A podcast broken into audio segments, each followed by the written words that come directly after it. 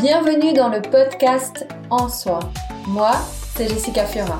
Je suis mentor et coach au féminin. J'ai à cœur de te partager toutes les clés pour prendre soin de toi, trouver ton équilibre de vie et t'épanouir pleinement en affirmant ton unicité et en déployant ta puissance féminine.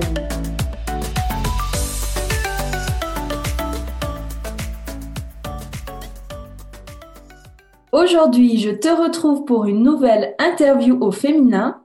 Mon invité du jour est Salomé Verdon. Avec Chamad, Salomé crée des espaces destinés à te reconnecter à ta nature profonde et authentique. Elle propose des cercles de femmes, des rituels et même des retraites. C'est notamment par l'astrologie holistique qu'elle t'invite à renouer avec toutes les magnifiques facettes de ta personnalité et tes plus hauts potentiels. Passionnée par les astres et leur influence, Salomé aime transmettre une astrologie de l'éveil, que ce soit par le biais de lectures personnalisées ou de sa formation en astrologie holistique, Comet. Coucou Salomé Coucou, merci beaucoup.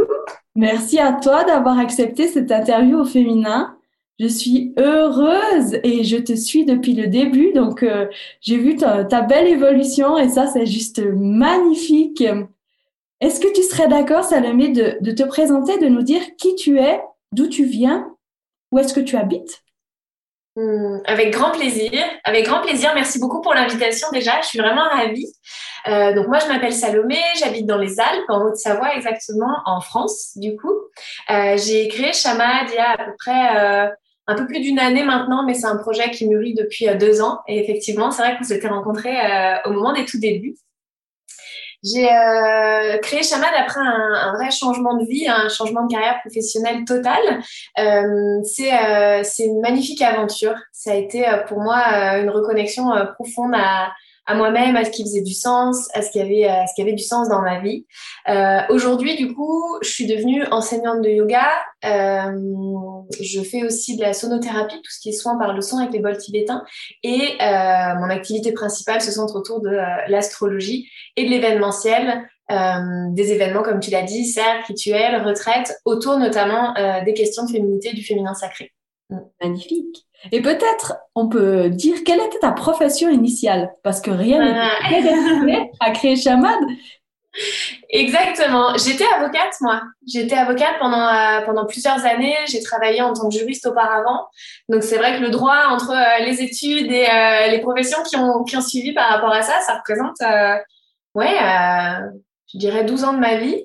Donc, c'est certain que ça a été un gros, un gros changement, un gros virage gros changement de route par rapport à ça. Euh, à la fois, ça me donne aujourd'hui encore beaucoup de clés parce que le fil conducteur, hein, quand, quand, je me suis lancée euh, dans le droit, c'était aussi euh, de comprendre l'humain, de comprendre comment comment on régule les relations des humains entre eux d'un point de vue sociétal finalement. Et puis la profession d'avocat m'a beaucoup attirée pour pour le côté humain, le contact humain, essayer de ramener de l'apaisement, de l'harmonie, évidemment une quête idéaliste de justice qui euh, malheureusement euh, euh, n'a pas n'a pas pu aboutir parce que j'ai ressenti beaucoup d'injustice dans cette profession. après, voilà, c'est pas c'est pas l'heure du débat sur les institutions, mais c'est vrai que du coup, c'était plus en alignement avec ce qui était vraiment important pour moi. Et puis, c'est une profession qui est magnifique que j'ai que j'ai adoré exercer qui reste dans mon cœur, euh, mais qui est très exigeante, notamment euh, quand on choisit d'avoir une famille et de devenir maman. Euh, et moi, j'avais besoin de vivre dans beaucoup moins de stress et, et, de travailler moins pour être plus présente à ma famille. Mm. Hmm. Quel était ton déclic, en fait, pour changer de vie? Honnêtement, un très profond mal-être dans la profession dans laquelle j'étais. Euh, beaucoup beaucoup de stress hein, qui mène à un épuisement professionnel. J'ai fait euh, ce qu'on appelle un burn-out, hein, deux années après la naissance de ma fille. Et euh, mon corps, en fait, tout simplement, euh, s'est mis à, à lâcher. Hein, donc avec les crises d'angoisse, tout ce qui vient avec un burn-out, hein, un, épuisement extrêmement fort, des idées très noires très rapidement. Et euh, j'ai eu beaucoup de chance à ce moment-là. J'ai vraiment eu le, soutien de mon mari notamment. Et, euh, et puis, euh, cette espèce d'instinct de survie de, OK, là, il faut que, il faut que ça s'arrête, il faut que je parte. C'était la première étape. Puis après, les choses euh, se sont mis les unes après les autres euh, pour m'amener jusque, jusqu'à Chamad et jusqu'à aujourd'hui. avec, avec ce nouveau projet, ouais. Mm. Alors, quelles ont été ces autres choses, ces autres étapes que tu as, tu as passées Tu as fait des formations? Comment ça s'est passé? Bah, C'est vrai que bon, j'avais, j'ai toujours eu quand même un appel un appel pour euh, tout ce qui était spiritualité. Euh, j'ai à côté du droit aussi beaucoup étudié l'histoire de l'art, donc toute la symbolique, tout. C'était des choses qui m'appelaient. Euh, j'avais déjà arrêté le droit en 2008. Euh, j'avais fait une année de césure et j'avais beaucoup voyagé, notamment en Italie, mais aussi sur tous les hauts lieux spirituels et du féminin sacré, donc l'Égypte, la Jordanie avec Petra, Jérusalem, la mer morte. Et c'est maintenant avec le recul que je me rends compte que c'était déjà complètement à contre-courant de mes amis qui faisaient des voyages en Australie ou euh, en Amérique latine euh, que de partir au Moyen-Orient. Et euh, en plus, c'était avant les révolutions arabes, donc c'était quand même aussi une autre ambiance que celle qu'on connaît aujourd'hui. donc j'avais eu quand même toujours cet appel-là et puis d'intérêt pour, pour la philosophie et les questions existentielles en général. donc arrive ce burn-out, changement total, je, je cherchais l'apaisement. Donc je me suis beaucoup immergée dans le yoga, je suis partie faire des retraites spirituelles, euh, ça a amené des rencontres, des échanges. Euh, et là, en fait, ça a créé plein de déclics. J'ai commencé à, à lire, à me former. Euh, tout m'intéressait. Cette espèce d'ouverture qu'on a là quand tout d'un coup on se rend compte qu'on a un énorme terrain de jeu devant soi. Et ça a été une forme de thérapie aussi pour moi, pour retrouver le goût à la vie, faire des choses qui me faisaient plaisir, euh, reconnecter au corps par le yoga, créer en fait de l'espace de silence aussi euh, pour, euh, pour pouvoir écouter en fait qu'est-ce qui était juste pour moi et qu'est-ce qui n'avait pas été juste pour moi et qui m'avait mené là où j'étais. Euh, donc je dirais que c'est toutes ces étapes-là et puis vient euh, ben voilà l'intérêt pour le son, donc la sonothérapie et puis vient vient les formations sur les thématiques de féminin sacré et puis ensuite vraiment l'appel du yoga qui est de plus en plus présent et qui est pour moi une grosse source d'harmonisation intérieure qui m'appelle à passer du coup euh, ma certification professionnelle de yoga, euh, l'astrologie qui est là depuis le début et euh, je pense que depuis deux ans, je sais pas, je dois passer deux heures par jour à travailler sur l'astrologie. Encore plus maintenant que, que, que j'exerce aussi euh, en, lecture de cartes du ciel et, et que j'ai créé une formation autour de l'astrologie. Mais euh, tout ça, c'est comme des petits cailloux qui viennent au final créer un, cheminement euh, complet, puis, euh, puis le retour des gens en fait. Parce que on se rend compte qu'aujourd'hui, dans la spiritualité, il y a tout. C'est dur de faire un choix quand on rentre dedans. Et euh, moi, j'ai vraiment senti un besoin pour les femmes que, j'accompagne ou, que je rencontre euh, via chaman, de rencontrer une spiritualité ancrée. Et le fait que je vienne d'un milieu d'avocat, d'un milieu qui est connu pour être quand même très sérieux, très cartésien, etc., et puis avec aussi beaucoup d'humilité en disant moi voilà ça a été un changement de vie, c'est j'ai encore un million de questions, je continue à cheminer. Ben, je pense que ça résonne pour beaucoup de gens et, et les retours que j'ai eus hyper bienveillants et, et, et d'ailleurs je suis en contact avec euh, quasiment toutes les femmes que j'ai rencontrées via Chamad aujourd'hui, mais, euh, mais je pense que ça a beaucoup joué aussi dans, dans ce processus là. Alors Chamad, tu en parles beaucoup. Comment est né ce concept? Chamad, euh, Chamad a beaucoup évolué depuis deux ans et continue à évoluer. Euh, en fait, euh, c'est comme euh, c'est comme un, un, un, deuxième bébé, parce que depuis la création de Chamad, j'ai eu un deuxième enfant. Euh, c'est, euh, j'ai l'impression d'ailleurs d'avoir eu mon fils en même temps que Chamad. Enfin, c'est, c'est deux destins un peu liés, je trouve. Euh, Chamad, c'est venu le nom déjà. Il est venu parce que quand justement je, j'ai amorcé ce changement de vie début 2019, moi j'avais en permanence un bruit de fond qui était le bruit du tambour. Donc voilà, après j'ai compris pourquoi, j'ai tout un attrait pour euh, la, pratique chamanique au sens large, etc. Et puis la sonothérapie, le son, le bruit du tambour, c'est aussi l'ancrage. Et, donc j'avais ce bruit-là, puis mon cœur qui battait à chaque fois que j'y pensais. Et, euh, et, du coup, ça me faisait écho avec cette expression, le cœur qui bat la chamade. Et en même temps, battre la chamade, c'est aussi, euh, c'était justement le son des tambours à la fin des combats quand on, quand on rend les armes. Et il y avait cette énergie. J'avais été longtemps dans une énergie très yang, très masculine, mais masculine toxique, euh, qui avait nié ma part féminine. Et du coup, choisir ce nom, c'était une manière de dire, OK, je vais, je vais peut-être déposer les armes, arrêter de me battre à contre-courant. Euh, être bercée par le son du tambour et de mon cœur et, euh, et, créer du coup ce projet. Ça a commencé par une campagne de financement participatif via Ulu parce que je voulais voir aussi un peu comment les choses allaient, allaient fonctionner ça, c'était, c'était, c'était magique cette période. Là aussi, j'ai rencontré plein de gens. Enfin, ouais, il s'est passé plein de choses autour de ça. C'était super. Et puis, euh, en début 2020, du coup, euh, l'entreprise est née. Donc, à la base, une entreprise vraiment événementielle. Le but principal, c'était de faire des retraites, sauf que ben, la pandémie est arrivée, donc on s'adapte. Ça m'a fait évoluer euh, dans Chaman avec aujourd'hui beaucoup de contenu en ligne. Ça m'a libéré beaucoup de temps aussi pour vraiment plonger plus profondément dans l'astrologie. Euh, donc, Shaman a évolué euh, aussi en fonction de ce que de ce qu'on a tous vécu au niveau collectif euh, cette dernière année. Mm. Et tu parles de financement participatif. Alors, c'est possible de lancer son entreprise avec un financement participatif? Comment ça se passe? Tu as eu l'idée, tu t'es dit, je vais sonder, je vais faire des contreparties. C'est la première fois, grâce à toi, que j'ai entendu ça. Et, je me rappelle, j'ai dit à mon mari, j'ai dit, elle lance son entreprise grâce à Ulule. C'est juste génial. C'est pas moi. C'est vrai. Alors euh, après, à partir du moment où j'ai décidé de, me lancer avec Chamad, il a fallu que je vois au niveau concret comment je pouvais le faire. Et puis, euh, je savais pas encore où j'allais vraiment avec ce projet-là. Euh, oui, j'avais quitté la profession d'avocat, mais j'avais encore plein de questions. Puis moi, j'étais encore dans mon processus de guérison. Du coup, je me suis dit, OK, c'est un bon moyen de le faire, ce système du LUL. C'est un bon moyen aussi de, de se lancer avec finalement les, les financements du cœur. Je me sentais pas à cette époque-là d'aller voir des banques, déjà parce que je pense que psychologiquement, pour monter un projet, création d'entreprise, aller dans les banques, etc., faut, faut être très, très euh, solide. Et euh, moi, à l'époque, je démarrais, je, venais de me réorienter dans l'holistique. Enfin, je, je me sentais pas du tout prête à mener ce combat-là. Par contre, euh, créer un projet participatif sur Ulule qui, en plus, soutenait du coup une économie participative qui correspondait plus à mes valeurs, euh, plutôt que d'aller euh, faire un emprunt à la banque et puis euh, d'enrichir une industrie qui est très utile par ailleurs, mais correspond moins à mes valeurs. Donc je trouvais que c'était chouette, puis c'était une façon de mobiliser ben, ouais, ce financement du cœur, donc de la part de mes proches, que ce soit la famille, les amis, les personnes que je connais, aussi d'autres personnes qui étaient venues du coup dans la communauté chamade, parce que c'est vrai que ben, j'ai créé ma communauté chamade avant de lancer tout ça.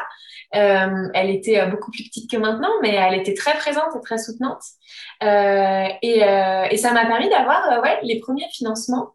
Et puis ce qui est beau aussi, c'est que euh, du coup, ça me permettait de faire un peu découvrir Chamad aux personnes qui m'avaient soutenue. En, en, avec des contreparties qui étaient qui étaient variables qui pouvaient aller justement jusqu'à un soin sonore ou voilà vraiment découvrir les pratiques que j'avais c'était comme avoir un avant-goût de ce qu'allait devenir Chamad et j'ai trouvé que c'était un super ouais un super tremplin Mm. En plus, euh, Ulule, euh, bon, j'ai aucune, aucun intérêt à les recommander plus que d'autres. C'est une plateforme, il y en a plein d'autres qui existent. Euh, et vraiment, pour celles qui s'intéressent, allez voir parce qu'il y a vraiment beaucoup de choses voilà, qui, se font maintenant par rapport à, cette dimension participative. Mais Ulule organisait aussi un concours euh, pour femmes entrepreneurs et ils ont beaucoup d'initiatives comme ça pour soutenir les différents types d'entrepreneuriat, que ce soit dans certains domaines, par exemple l'écologie ou autre, ou bah, soutenir l'entrepreneuriat féminin. Du coup, j'avais participé à, à ce concours-là. Ça avait été aussi une super belle aventure de venir parler du, du projet et, euh, et d'obtenir du coup des soutiens complémentaires grâce à ce, à ce parcours-là. Mm. Hmm, c'est joli. Et puis, alors, tu as aussi bénéficié euh, du programme Moment Momentum de Gaïa. Comment ça s'est passé? Comment ça se passe ce programme? Ça a favorisé ton évolution? Euh, moi, ma rencontre avec Gaïa, ça a été, euh, ça a été juste incroyable. Et d'ailleurs, on travaille aujourd'hui ensemble parce que ça a été une vraie rencontre. Euh, pourtant, elle est au Canada. pourtant, il y a un océan qui nous sépare. Euh, et, euh, et ouais, ça a été une magnifique rencontre. Gaïa, elle accompagne euh, du coup des entrepreneurs holistiques qui œuvrent dans le domaine spirituel à structurer leur entreprise en fait. Et c'est vrai que au, au, printemps, bah, ça va faire un an finalement que j'ai intégré son programme. j'ai fait son programme qui dure dix semaines où est-ce qu'on fait le tour hein, euh, finalement, déjà, on commence par faire le tour de où on en est nous. Donc, c'est euh, la première étape. Donc, au début, ça voilà, ça ça secoue un peu, euh, mais pour le mieux. Et ensuite, ça nous permet de vraiment réaligner ce qu'on veut faire, où est-ce qu'on veut aller. Moi, pour Jamat, ça m'a permis de me recentrer parce qu'au début, j'étais partie dans plein de directions, dans cette énergie là très. Bah, justement, je te parlais de tous les possibles qui s'étaient ouverts. Moi, je, suis ouh, je suis partie très vite partout. Ça m'a permis de me recentrer, de voir ce qui était important pour moi et puis, euh, c'est un programme qui est très concret, très pratique aussi. Euh, comment, euh, comment créer son site web, comment gérer ses réseaux sociaux, comment gérer la communication vis-à-vis de ses clients, comment structurer son offre. donc, ça a été vraiment hyper complet, un cheminement personnel dans ce programme, mais aussi très structurant. Et oui, Euh, moi, il y a eu un avant-après Momentum. Euh, c'est un, un, très beau programme. Et, euh, et ma rencontre avec Gaïa, évidemment, ça, ça, a créé un changement parce que quand on chemine sur la voie de l'éveil, à un moment donné, on peut être en, en disharmonie avec notre entourage, entre guillemets, d'avant. Moi, il y a des personnes qui sont restées, évidemment, mais il y a d'autres personnes qui sont pas forcément restées. Et par contre, il y a des nouvelles personnes qui sont arrivées, ce qu'on appelle un peu sa famille d'âme, les personnes qui qui résonne avec ce qu'on vit, avec ce qu'on fait, avec nos valeurs. Et ma rencontre avec Gaïa, ça a été typiquement ça. Euh, Momentum, c'est aussi une belle communauté de femmes, du coup, de thérapeutes, d'entrepreneurs holistiques. Ça m'a permis de rencontrer plein de personnes qui œuvraient dans la même direction que moi, qui avaient les mêmes doutes, qui avaient les mêmes questionnements. Donc ça aussi, ça a fait un changement, parce que tout d'un coup, on n'a plus l'impression d'être seule. Euh, au début, ça fait un peu rire tout le monde de se dire, oh là là, elle était avocate, elle enfin, qu'est-ce qui se passe dans sa vie et, du coup d'être juste avec des personnes qui sont souvent d'ailleurs dans des processus de reconversion et de changement de vie. Euh, ouais, ça fait du bien. C'était aussi l'impression de retrouver euh, une famille. Hmm. Hmm. Le féminin sacré et la maternité au cœur d'une vie, c'est le thème que tu as choisi pour cette interview au féminin. C'est quoi pour toi le féminin sacré? Pour moi, le féminin sacré, avant toute chose, c'est une énergie. Euh, parce qu'on a tous en nous du féminin, du masculin. D'ailleurs, si les mots nous gênent, on peut appeler ça l'énergie yin ou l'énergie yang. Donc, le féminin et le masculin doivent cohabiter en nous de manière équilibrée pour être les deux dans leur versant sacré. Il y a le féminin sacré, il y a le masculin sacré, il faut des deux. Le problème, c'est qu'on vit dans une société où le masculin a pris toute la place. Et quand l'une ou l'autre des énergies prend toute la place, elle devient toxique. Elle est plus dans son aspect sacré. Euh, on est quand même dans un monde où, ouais, 5000 ans de patriarcat pour arriver jusqu'à aujourd'hui. Donc en tant que femme, euh, on a été aussi appelé à être très dans notre yang, très dans notre masculin. Et moi, ça a été vraiment mon cas. Cette espèce de performance permanente, euh, de, de, de, de, vouloir être toujours linéaire alors qu'on est, on est cyclique. Donc pour moi, le féminin sacré, c'est euh, une énergie qui, qui avant toute chose criait en moi de retrouver son espace. Euh, donc ça a été euh, une belle rencontre, le féminin sacré pour moi. C'est passé principalement par créer de la place est-ce que le propre du féminin, c'est justement de plus être dans l'action, mais d'être dans l'accueil, de plus être dans le parler, mais dans l'écoute, reconnecter à son intuition, reconnecter à sa vérité, reconnecter au corps aussi. Moi, je m'étais aperçue que du coup, en niant ma cyclicité, la cyclicité qui est dans le monde, mais qui est en nous, et surtout en tant que femme, avec nos cycles, avec notre attachement euh, à l'astre lunaire aussi, eh bien, euh, en niant tout ça, je m'étais complètement coupée de mon corps. Et c'est pour ça qu'au bout d'un moment, mon corps a repris le pouvoir en disant non, non, là, tu vas t'arrêter. C'était le cri du féminin. Et ça a été dur sur le moment, mais ça m'a complètement libérée. Mm. Et comment est-ce qu'on fait pour éveiller son féminin sacré? Tu as des conseils de fées à nous partager? Mm. Moi, je suis partie faire des retraites. Ouais. Ça, ça a été euh, vraiment le premier pas. Encore une fois, créer de l'espace, en fait. Euh, donc, euh, des espaces où est-ce que j'étais ni dans le travail, ni avec des amis où est-ce qu'il fallait répondre aux masques qu'on s'est potentiellement créés, aux attentes, ni dans mon rôle de maman. Euh, et du coup, euh, ben, tout d'un coup, j'avais comme la possibilité d'être juste moi, Salomé, à cet instant T, dans ce que je vivais, et créer de la place. Et du coup, je suis venue connecter au yoga. Moi, le yoga était une vraie voie de connexion au féminin sacré, parce que dans le yoga, il y a cette dimension de euh, pleine présence, se ramener à l'instant présent être dans le être, justement, et non pas dans le faire ou dans l'avoir. Donc moi, ça a été une voie privilégiée. Donc je dirais, prenez du temps pour vous, partez quelque part où vous pouvez juste être vous-même. Et euh, l'avantage des retraites, c'est qu'on part, on connaît personne, on peut être juste soi à l'instant T. Ça peut être un peu effrayant au départ, mais euh, au final, euh, c'est une vraie voie de réconciliation, je trouve. Et en plus, on rencontre des personnes magnifiques. euh, et euh, le yoga, ouais. Mais ça peut être la danse, enfin tout ce qui va permettre de ramener en fait euh, la présence dans le corps. Parce que le féminin, dans ma manière de le vivre, hein, on peut le vivre de plein de façons, mais je trouve qu'il y a ce, lien au corps. Mm. Dans les femmes que j'accompagne, beaucoup, beaucoup de femmes me disent j'aimerais trouver du temps pour moi, pour me reconnecter à mon féminin sacré, mais j'y arrive pas. Comment toi, tu fais quel est ton secret? Euh, En toute honnêteté et en toute vulnérabilité, c'est euh, un réajustement permanent. Euh, j'ai un tempérament, ça fait partie des énergies qui me composent, qui de toute façon est, plus yang que yin, c'est sûr. Donc le, les travers, ils reviennent très vite. Je me suis aperçue qu'avec chaman, à un moment donné, je retombais dans les mêmes travers que quand j'étais avocate, Donc, dans les deux cas, j'étais entrepreneur, mais à trop travailler, à m'épuiser, à pas savoir couper. Ça m'a permis aussi de me faire cette leçon, de me dire, OK, c'était pas que un problème de je suis pas au bon endroit. C'était un problème de être trop dans le faire, justement, euh, dans l'action. Et là, c'est parce que je suis passionnée, mais en fait, peu importe qu'on fasse les choses par stress, par anxiété ou par passion, si c'est trop, c'est trop. Et à chaque fois, ça ramenait trop de Donc moi, je suis obligée de me ramener. Je suis obligée de me discipliner, de euh, essayer tous les jours. Alors après, les week-ends avec les enfants, les mercredis, c'est un peu plus compliqué, mais au moins quatre jours par semaine, ceux qui sont dédiés au travail, ben, le matin, de faire de la méditation, de faire une pratique de yoga, euh, d'aller en nature.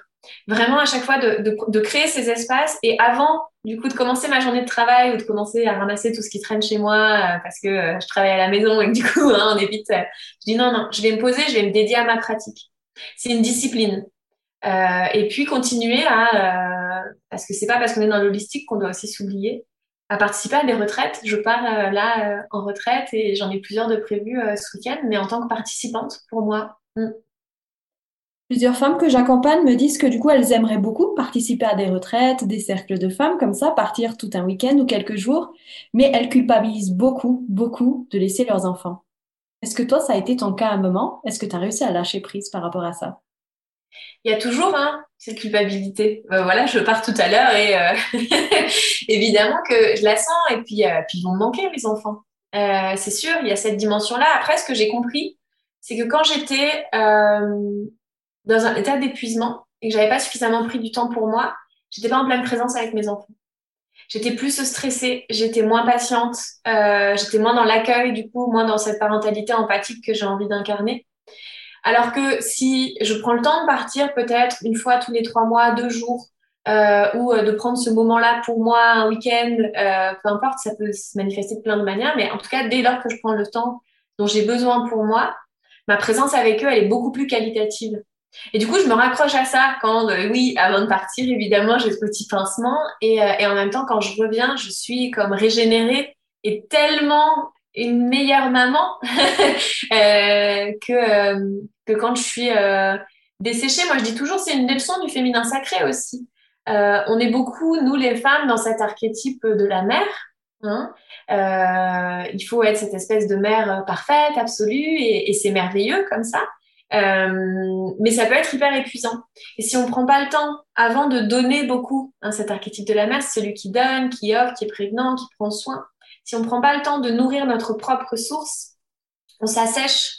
Et du coup, quand on donne, on donne plus depuis un espace d'amour inconditionnel, on donne plus depuis euh, un espace de sincérité.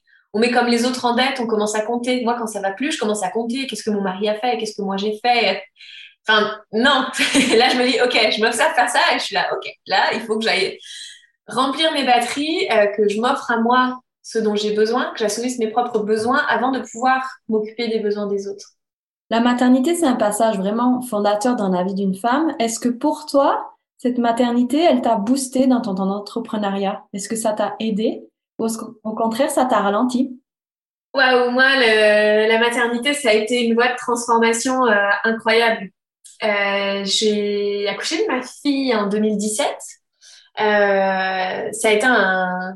Moi, l'expérience de ma grossesse, c'était, j'avais l'impression d'être dans le roi lion, quoi. Je raconte toujours ça, mais le miracle de la vie en moi. Enfin, j'étais juste complètement dépassée par ça. J'ai eu une grossesse qui a été vraiment magnifique, qui s'est super bien passée, euh, hormis le fait que je travaillais beaucoup. Donc, j'ai eu l'impression d'avoir un peu euh, sacrifié euh, le bien vivre de ma grossesse au profit de cette profession d'avocat qui était très exigeante et qui m'a même mené à parfois mettre en péril ma santé ou celle de, mon bébé parce que euh, voilà il y avait une audience il y avait des choses importantes. Et aujourd'hui quand je vois ça je me dis oh mon dieu.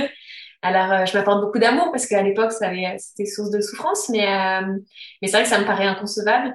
En tout cas l'arrivée de ma fille a tout chamboulé. Et on dit hein, que cette fameuse matrescence hein, elle, va bien au-delà de, de, après la naissance de l'enfant. Euh, moi, si deux ans après, il a fallu que j'ai un changement de vie, je sais que c'est tout le tsunami émotionnel, physiologique, énergétique, hormonal qui a, qui a généré l'arrivée de ma fille, qui a été euh, une transcendance totale, euh, qui, a abouti à ça. Donc euh, moi, le, ça m'a reconnecté à ma puissance féminine. C'est ça l'appel du féminin sacré. C'est ça le besoin de faire des choses en alignement, de remettre les choses à la bonne place, aussi d'avoir l'envie d'être un, ouais, un exemple pour ma fille dans une certaine mesure. En tout cas, quelle valeur j'ai envie de lui transmettre? Euh, et, et, ça remet les choses à la bonne place. Et puis, ben, mon fils, du coup, euh, j'ai accouché au mois de mai l'année dernière, le 11 mai, il va bientôt avoir un an. C'était le jour du, du, déconfinement en France, pour la petite anecdote. Et moi, mon fils, il m'a beaucoup accompagné, du coup, dans la gestation de, de Chamad aussi.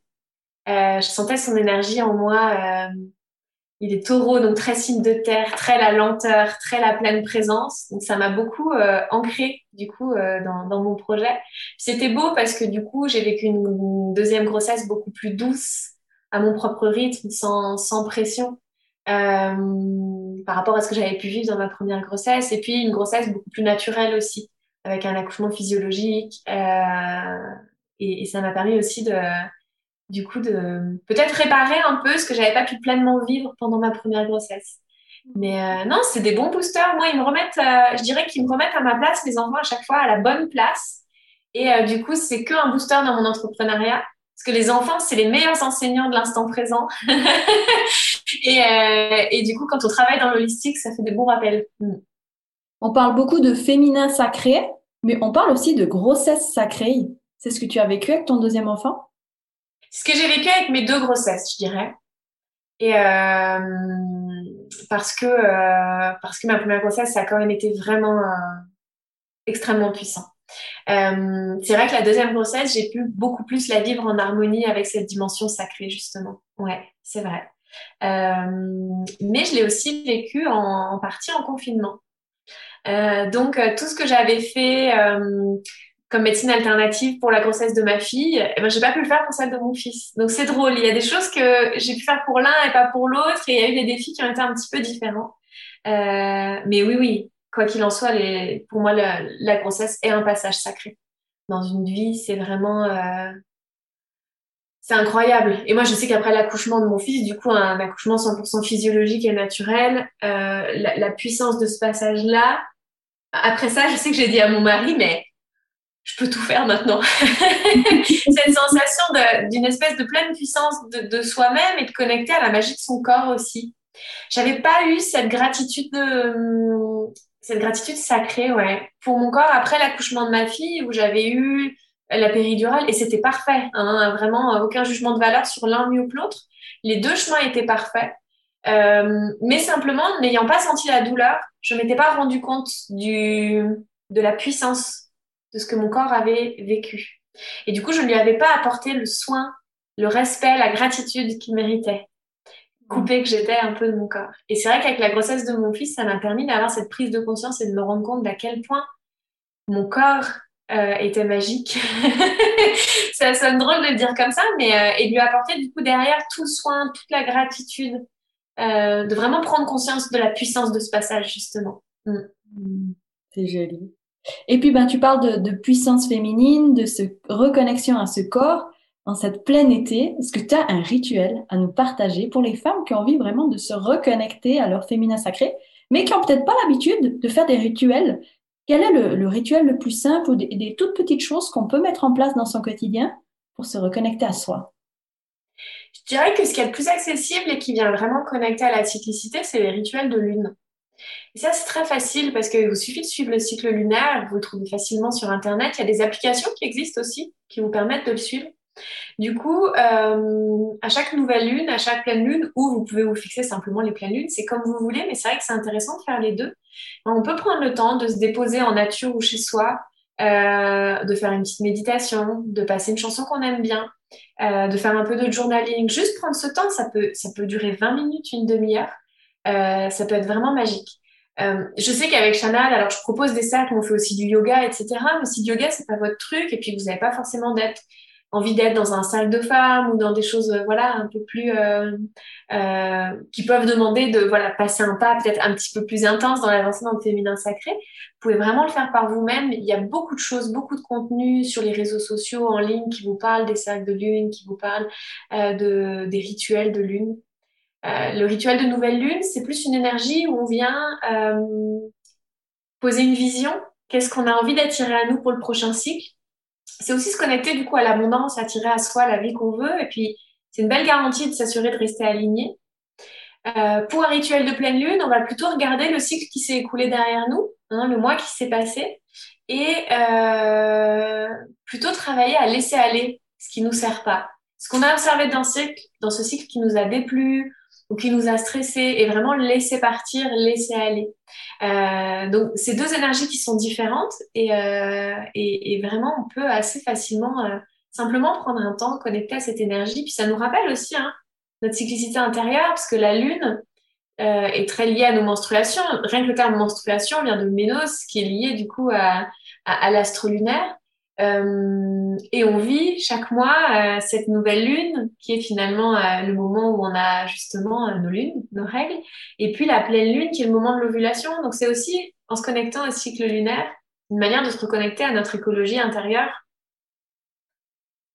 beau. Tu parles d'astre lunaire, l'astrologie holistique. Qu'est-ce qui différencie de l'astrologie à l'astrologie holistique? L'astrologie, euh, alors c'est vrai que l'astrologie holistique, euh, elle se démarque hein, de l'astrologie traditionnelle. Il y a beaucoup de courants aujourd'hui hein, dans l'astrologie.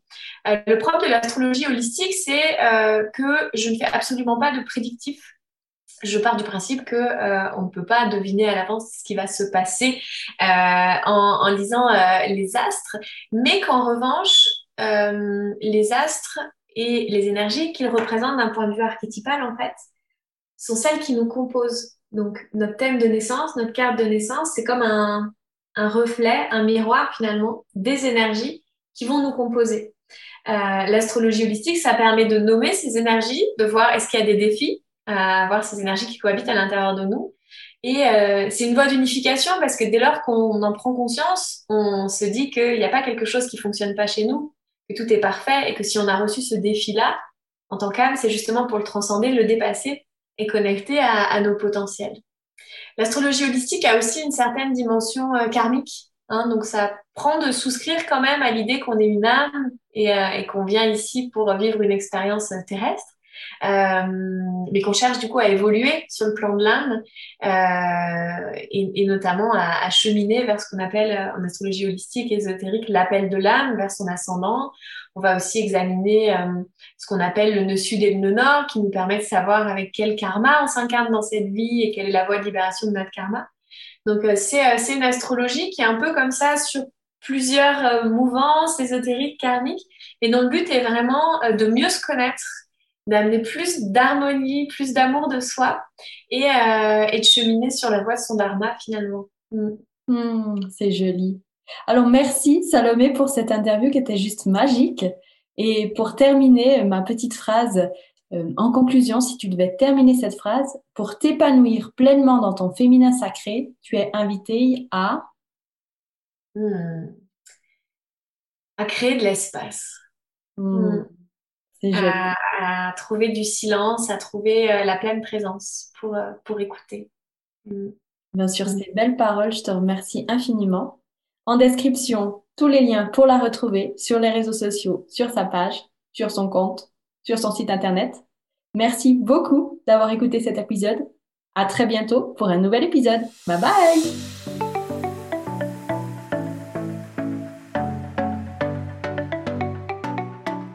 Si tu as apprécié cet épisode, alors je compte sur toi pour le partager. Je t'invite à t'abonner à ma chaîne, poster 5 étoiles et laisser un avis sur Apple Podcast. Pour te remercier de ta contribution, je t'offre en cadeau un cahier de gratitude. Tu trouveras dans la description du podcast le lien pour t'annoncer et transmettre tes coordonnées. Je me réjouis de te retrouver sur les réseaux sociaux, ma page Facebook, mon compte Instagram ou encore ma chaîne YouTube. Tu es précieuse, merveilleuse et fabuleuse en soi. Alors surtout, surtout, ne t'oublie pas.